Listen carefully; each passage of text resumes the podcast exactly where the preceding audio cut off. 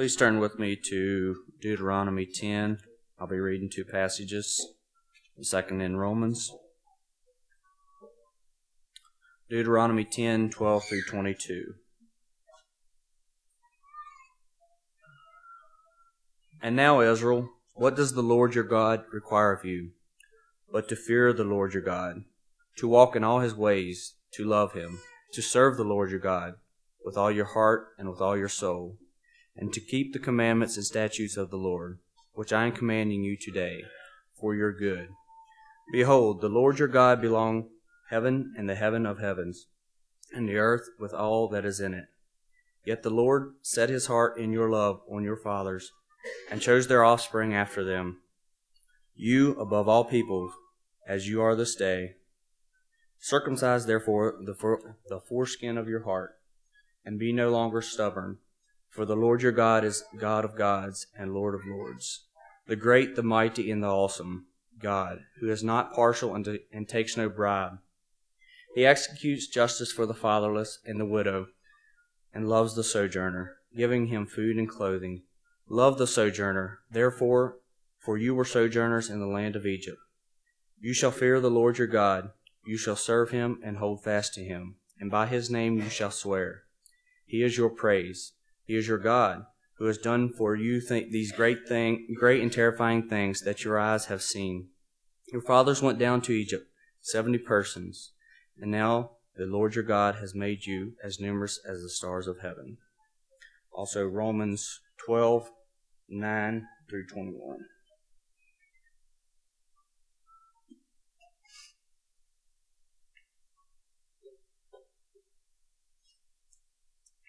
Let love be genuine. Abhor what is evil. Hold fast to what is good. Love one another with brotherly affection. Outdo one another in showing honor. Do not be slothful in zeal. Be fervent in spirit. Serve the Lord. Rejoice in hope. Be patient in tribulation. Be constant in prayer. Contribute to the needs of the saints and seek to sow hospitality. Bless those who persecute you, and bless those, bless and do not curse them. Rejoice with those who rejoice Weep with those who weep. I live in harmony with one another. Do not be haughty, but associate with the lowly. Never be wise in your own sight.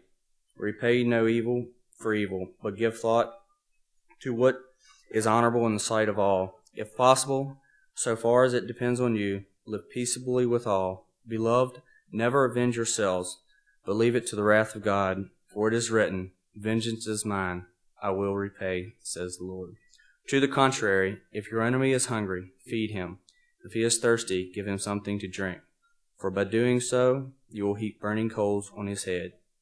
Do not be overcome by evil, but overcome evil with good.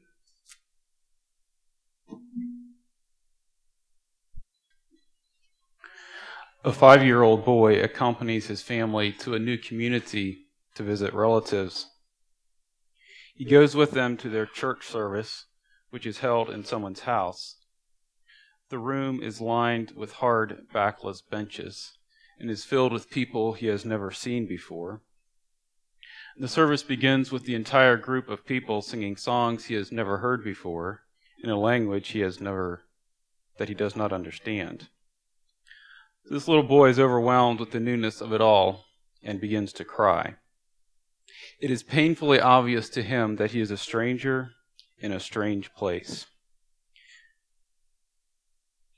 Nearly 30 years later, he still does not like being a stranger in strange places.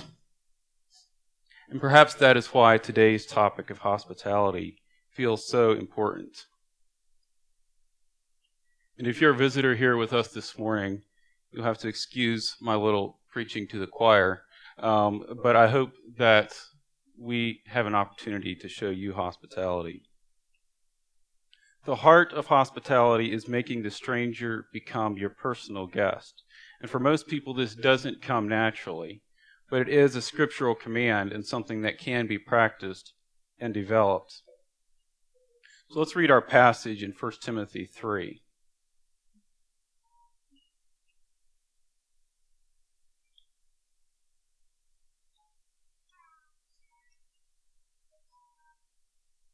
The stated text is, is chapter 3, verse 2, but I'll, I'll read verses 1 through 7. 1 Timothy 3, verses 1 through 7. The saying is trustworthy if anyone aspires to the office of overseer, he desires a noble task. Therefore, an overseer must be above reproach, the husband of one wife, sober minded, self controlled, respectable, hospitable, able to teach, not a drunkard, not violent but gentle, not quarrelsome, not a lover of money. He must manage his own household well, with all dignity, keeping his children submissive. For if someone does not know how to manage his own household, how will he care for God's church? He must not be a recent convert, or he may become puffed up with conceit and fall into the condemnation of the devil. Moreover, he must be well thought of by outsiders, so that he may not fall into disgrace, into a snare of the devil. And so you may think, why hospitality from this passage? Well, we actually spoke from this passage recently, and, and um, in that sermon, we, we reviewed the importance of leadership and the importance of leaders being qualified, and how the leaders of a church, as in any organization, play an important role in, in setting the direction of the church and leading the church to, to greater maturity. And so the leaders who lead, both by their teaching as well as by their actions, must be qualified. And so we have this list of, of qualifications. And Paul had this had his reasons for detailing this list to Timothy. That the church in Ephesus was pl- facing problems related to, to bad leadership, which we have reviewed in the past as well. The leaders had false motives and promoted false teachings. And a person who is in a position of spiritual leadership who is not qualified to be there is a liability to the position, and more importantly, a liability to God's name.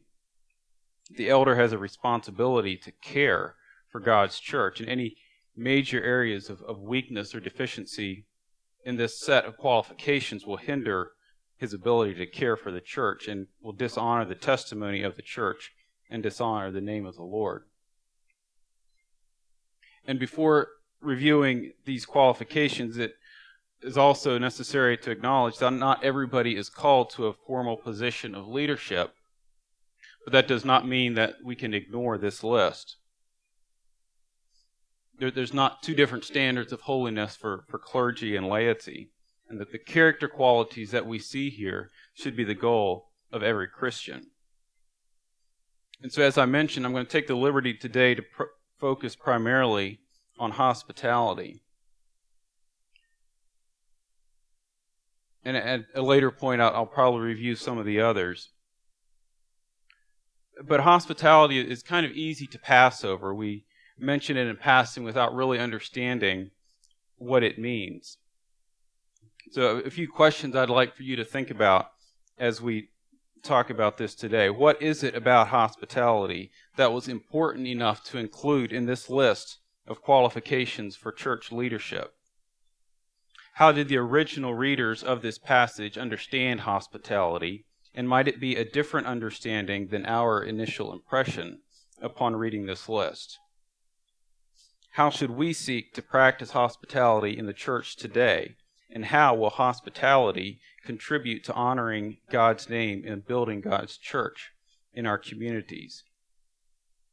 And, and interestingly, why is hospitality in the list of elder qualifications instead of the deacon qualifications?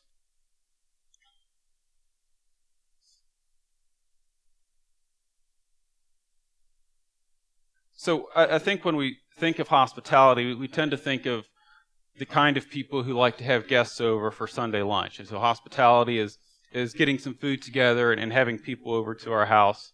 And that's certainly an element of hospitality and an important one at that.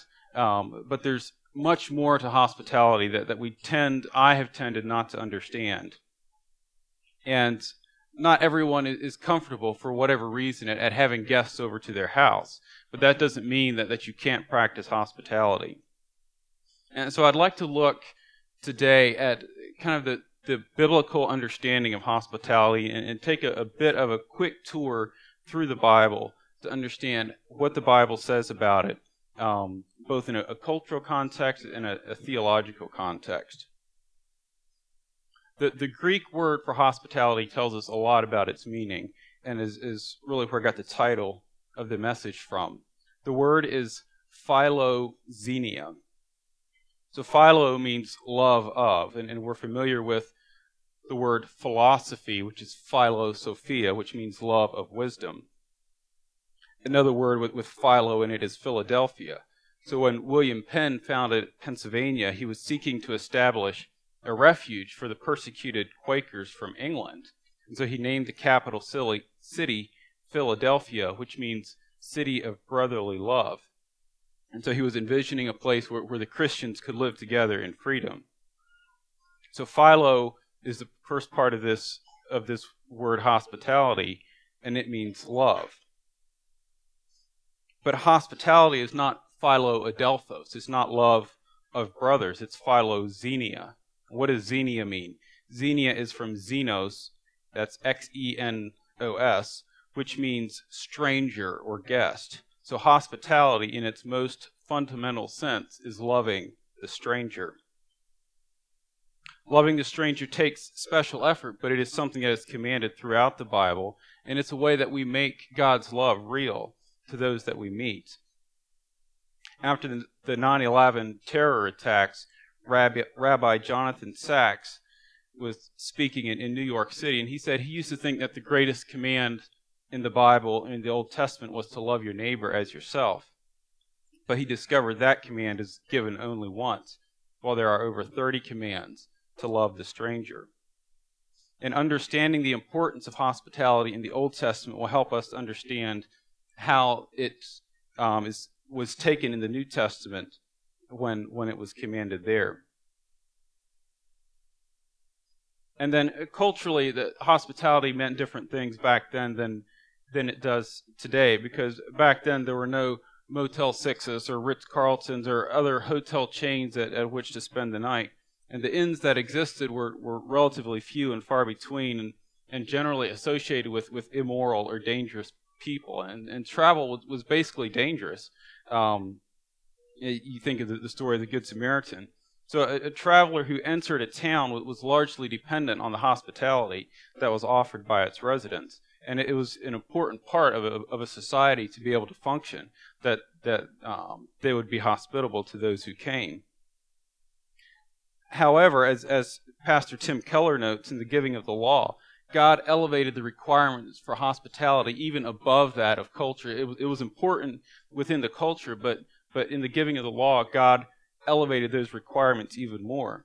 And we saw that in the, the scripture reading from Deuteronomy 10. Hospitality, as practiced by God's people, is based on who God is and what He has done for them. It's not just about promoting a, a, a society that gets along with each other. So, in, in that passage in, in Deuteronomy 10, God reminded the Israelites of his character and of his good deeds to them. And in verse 14, he said, To God belongs everything in heaven and on earth. So he, he said, God set the stage. He said, you know, he is, is preeminent. But in, in his providence, he chose Israel to bless them and separate them to himself. Not only were they strangers in the land of Egypt, they, at one point, had been strangers from God when, when God lavished on them his hospitality. And because of that, he says, after God recounts all that, he says, Because you were strangers, you are to love the sojourner or the stranger in verse uh, 19. And we see this repeated over and over throughout the Old Testament. In, in Leviticus 19, he says, When a stranger sojourns with you in your land, you shall not do him wrong. You shall treat the stranger who sojourns with you as the native among you, and you shall love him as yourself, for you were strangers in the land of Egypt. I am the Lord your God. So, in this showing love to the strangers, they were demonstrating God's love. They were reminding themselves that they had been strangers, and they were showing God's character to those who they met. Another place uh, we see this command in Exodus You shall not wrong a sojourner or oppress him, for you were sojourners in the land of Egypt. You shall not mistreat any widow or fatherless child. If you do mistreat them and they cry out to me, I will surely hear their cry, and my wrath will burn, and I will kill you with the sword, and your wives shall become widows, and your children fatherless. And we see this as well that the commands to, to love the stranger are often given along with the commands to love the fatherless and the widows. And just as God demonstrates through his people, through Christ, that he is the father to the fatherless and protector of the widows, he demonstrates through his people that he is the ultimate host to the stranger. And one of the more familiar accounts of, of hospitality that, that you'll tend to hear referenced in the Old Testament is in Genesis 18, when, when Abraham was, was visited by these three men. And, and the scripture tells us uh, was the Lord. One of them was the Lord.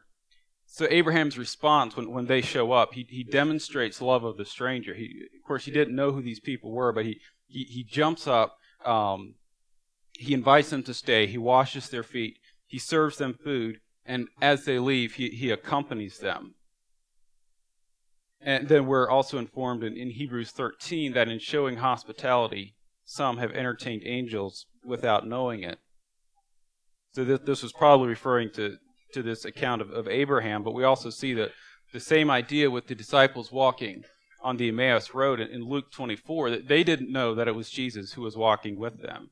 And when they arrived at their destination, they invited him strongly urged him to, to stay with them for their evening meal. And so they were showing hospitality to the stranger. And it was only after Jesus blessed and, and broke the bread and, and gave it to them that they realized who this stranger was. This doesn't mean that we need to figure out the complete background and, and family connections of every visitor to figure out whether or not they're angels or, or other divinity. And I'm not sure what we would say if, if we found out they were angels and I was reminded of the, the classic Christmas film, It's a Wonderful Life. George Bailey meets an angel who saves his life, but he has a hard time believing that it really is an angel. And I think we probably wouldn't believe it either if someone came to me and told me that they were an angel. I would probably suggest a quick acting injection of an antipsychotic drug instead of showing them hospitality. Uh, but as it turns out, we, we have we have illustrations in the scripture of people who show hospitality without having complete information on their guests. So let's look at Matthew 25 for one example of this.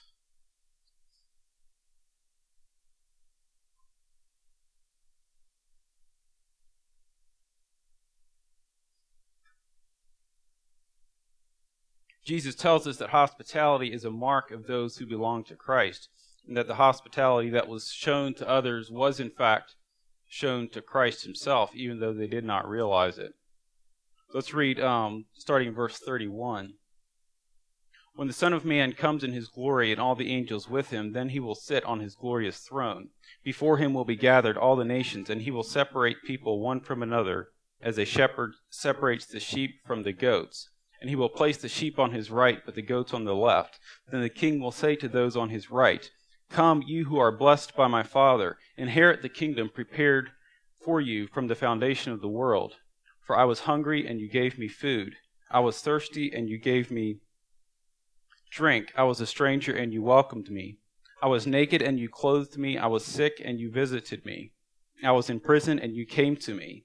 Then the righteous will answer him, saying, Lord, when did we see you hungry and feed you, or thirsty and give you drink? And when did we see you a stranger and welcome you? Or naked and clothe you? And when did we see you sick or in prison and visit you? Then the king will answer them Truly I say it to you, as you did it to the one of the least of these my brothers, you did it to me. And we see Jesus repeatedly throughout his ministry, both teaching and demonstrating hospitality. He was not afraid of, of eating with sinners, even though the religious leaders thought themselves too good to associate with these kinds of people. He spoke with the Samaritan woman at the well and offered her the living water of life, even though she was Samaritan and a woman. He took special note of the children, even though the disciples tried to shoo them away. He fed the crowds of, of 5,000 and 4,000. He washed the feet of his disciples before his death and broke bread with them. and grilled some fish for them on the lakeshore after his resurrection. And his ministry regularly included those who were on the margins of society, whether it was due to physical illness, their ethnicity, religious affiliation, or their socio-economic status. So when we read these commands in the New Testament to be hospitable, it, it's not a new command that needs explanation. It, it's it's couched the entirety of the Old Testament law. It was commanded, and the Jews understood its, its historical and cultural importance. And and we see in the New Testament when the Bible talks about showing hospitality, it's it's coupled with the command to love each other, as we saw in, in Romans 12.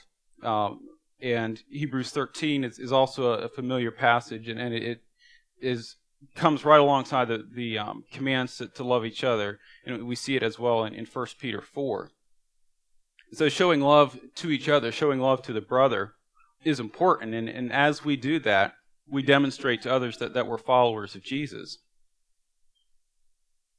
And historians of the early church note that the, the Christians were noted for their uncommon care for each other and th- they were really dependent on this. That the early church was dependent on hospitality because the evangelists traveled from city to city, and the home was often the base of evangelism and teaching. So without hospitality, the, the early church would have been hindered in its ability to, to grow and spread. There is a time, though, that, that we should not show hospitality. And let's look at second, the book of Second John for a few comments on that.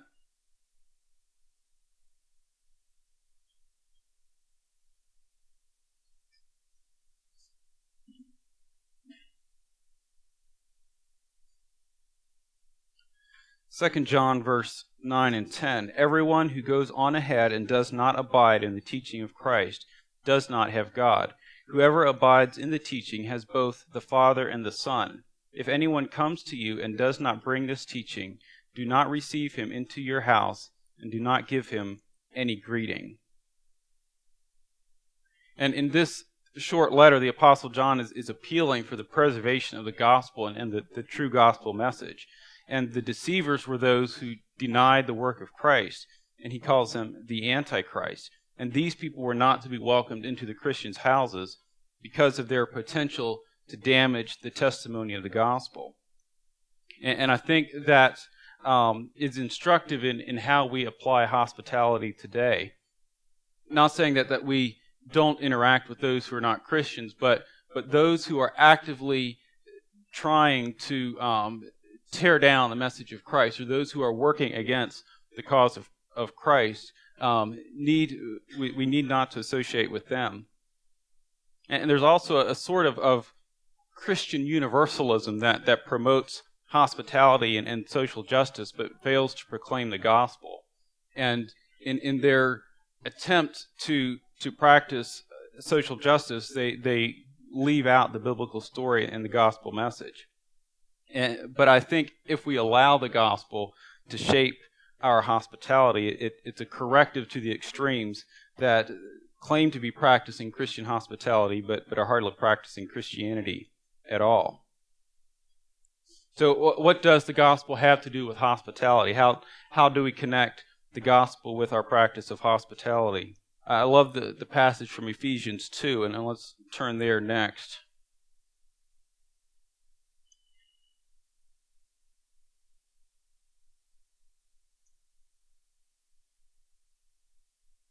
Ephesians 2, chap, uh, verse 11.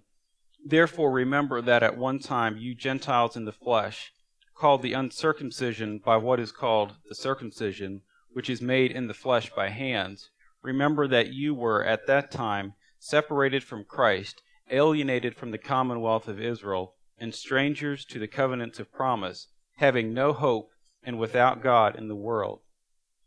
But now, in Christ Jesus, you who once were far off have been brought near by the blood of Christ.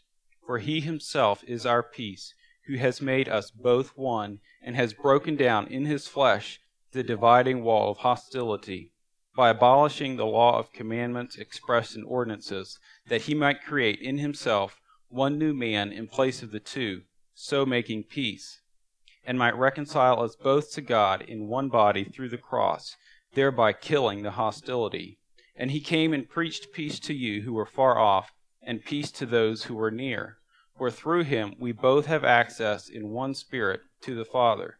So then, you are no longer strangers and aliens, but you are fellow citizens with the saints and members of the household of God, built on the foundation of the apostles and prophets, Christ Jesus himself being the cornerstone, in whom the whole structure, being joined together, grows into a holy temple in the Lord.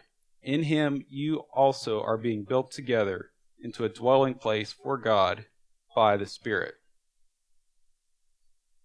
So I, I, believe the gospel is our clearest mandate to practice hospitality. Through the work of Christ, we who were strangers to God's covenant have become members of his household. And Jesus came to earth and accomplished what the Jews for thousands of years had failed to do. The nation of Israel had been called to be a beacon of God's glory and holiness and love, and instead they had degenerated into a fragmented society that sought their own interests first. The Jews weren't specifically called to, to evangelize the way that, that the Christian church is but they were still to show God's love to the nations. And just a few references to, to reinforce that. When God called Abraham in Genesis 12, he said, I will bless those who bless you, and him who dishonors you I will curse, and in you all the families of the earth will be blessed. And then Solomon reiterated this vision at the dedication of the temple in, in 2 Chronicles 6 when he said, Likewise, when a foreigner who is not of your people Israel comes from a far country for the sake of your great name and your mighty hand and your outstretched arm, when he comes and prays towards this house, hear from heaven your dwelling place, and do according to all for which the foreigner calls to you, in order that all the peoples of the earth may know your name and fear you, as do your people Israel, and that they may know that this house that I have built is called by your name. So, Israel, if, if they had functioned the way that, that God had, had called them to, they would have been a testimony to all those who looked around. And, and as they interacted with these strangers, they would have also been come to, to know this God. But when Jesus came, he found a, a group of religious elites who were so preoccupied with maintaining their artificial boundaries that they had no chance of tr- treating the sojourners among them as one of themselves. They disdained the strangers because they were different and disrupted the status quo. And so instead of being a, blessing to the other nations and a testimony to the power and faithfulness of God, they were so inwardly focused they didn't even recognize their own Messiah. So Jesus announced the arrival of a new kingdom in which participation was not based on accomplishment or tribal status or religious per- performance. Participation in the new kingdom was based not on what people did, but on what Jesus did for them. And so this distinction of, of ethnicity and, and religious participation no longer applied to the Gentiles, who for all these years had been outside of God's chosen people. And because of the work of Christ, we who were strangers became brothers. And this is the ultimate act of hospitality. So when, when Paul and Peter and the writer of Hebrews commanded the Christians to practice hospitality, they were reiterating a command that had been given by God at the giving of the law, but it had even more significance and importance because of the demonstration of hospitality by Christ himself. So I would like to discuss three areas that, that we here at Calvary can improve our practice of hospitality. Broadly, they are church, home, and community. So we have many opportunities to practice hospitality right here at church. It begins in the parking lot. One large church I read about had the, the goal of having each visitor greeted three times before they sat down. And we don't have parking attendants, although given our parking situation, it might not be a bad idea. But if, if you meet someone in the parking lot that, that seems to be a visitor, take the opportunity to greet them. Ask them if they've been here before. Ask them if they know anybody else here. Um, let them know what our service is like and, and help them navigate the, the maze of this place. And if, if, they're not met in the parking lot, they, they have the opportunity to be met by the greeters and, and ushers after they, they come in. And, and this isn't limited to, to the ushers and the greeters. We, we should all be practicing and having our eyes open to, to those who, who might need some help when they come here and, and um, helping them to, to become a guest and, and not just a, a, visitor. And, and there's many ways that this facility is, is lacking in its design um, that will, will help people feel feel more comfortable. And we could probably be a poster child for, for not, how not to design your building in regards to hospitality because some some um, churches are, are completely they, they, they design their entire facility and, and campus in a way that, that welcomes those who haven't been there before. And so we need to work extra hard at, at making sure that those who come here feel feel welcomed.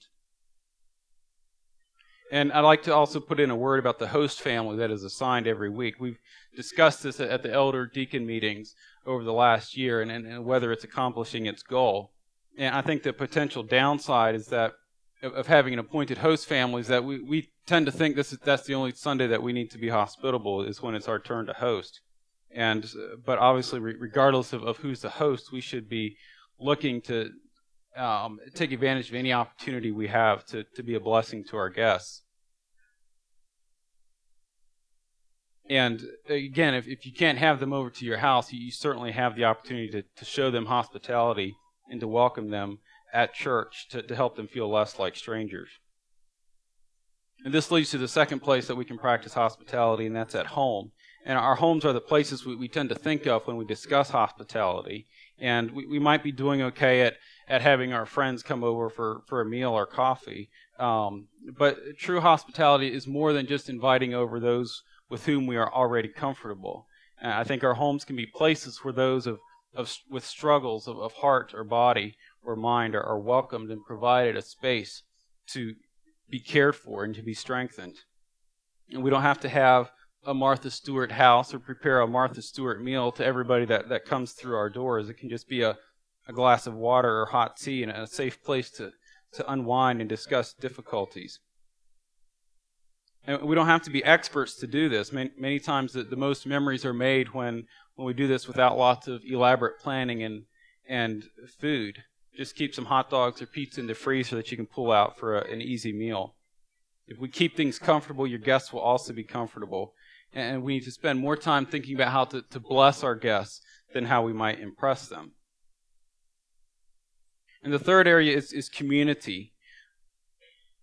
And I think this is an area where we have tended not to do as, as well as we could have. Um, but it, we have a huge opportunity to demonstrate hospitality in our community. And some of this we're, we're doing already, and I want to acknowledge that. Things like the food pantry or the pregnancy center or the, the Salvation Army meals and, and others that, that people have been involved in. And I think, again, we, remember that Jesus came to us and broke down the wall of separation helps us, shapes our perspective as we go out, cross those lines that separate us from people who are not like us. It gives us the opportunity to demonstrate the gospel and invite them to participate in the life of the kingdom. So I'm going to talk about just a few specific opportunities we might have here in, in Rockingham County. First, a, a small um, caveat sometimes when we move into the community and, and begin serving alongside of our neighbors, it puts us alongside other groups of people or ministries that are not like us. They may not be Christian, they may be Christian, but not agree with us on, on certain core issues. And so, as we do this, there needs to be an element of, of wisdom and discernment, but um, sometimes that's the only opportunity or the best opportunity we have to, to practice hospitality with, with these other groups. And one topic that is particularly pertinent in our society today is immigration, and particularly refugees. Politicians have made a big deal out of, out of the danger of having immigrant or refugees come into our country And it is their job to protect us, to keep our country safe. And so I'm not here to make a statement about whether or not we should have refugees coming into our country. But as Christians, when they come, we should be the ones welcoming them and blessing them in their arrival. And this is precisely what, what God instructed the Jews to do when a, a sojourner was among them. There's an immigration refugee program right here in Harrisonburg that last year settled 174 refugees, and they are open to volunteers to, to assisting with their ministry. Another program is adopting international students who are studying at the local universities. JMU has a program called the Life Program, in which a family can, can basically adopt an international student who can spend weekends, holidays, and any other special times um, with this family. And it's a perfect opportunity to, to be able to, again, demonstrate hospitality to the stranger, proclaim the gospel to them. You have no idea what potential that might have if if you are able to, if they are able to take the gospel back to their country. Another opportunity that we've invested in personally is foster care or adoption. And this gives you the opportunity to care for, for vulnerable children and, and sometimes to interact with their parents. Like any other ministry, it can be costly and painful, and it should only be entered if, if you're able to be committed for the, for the long haul.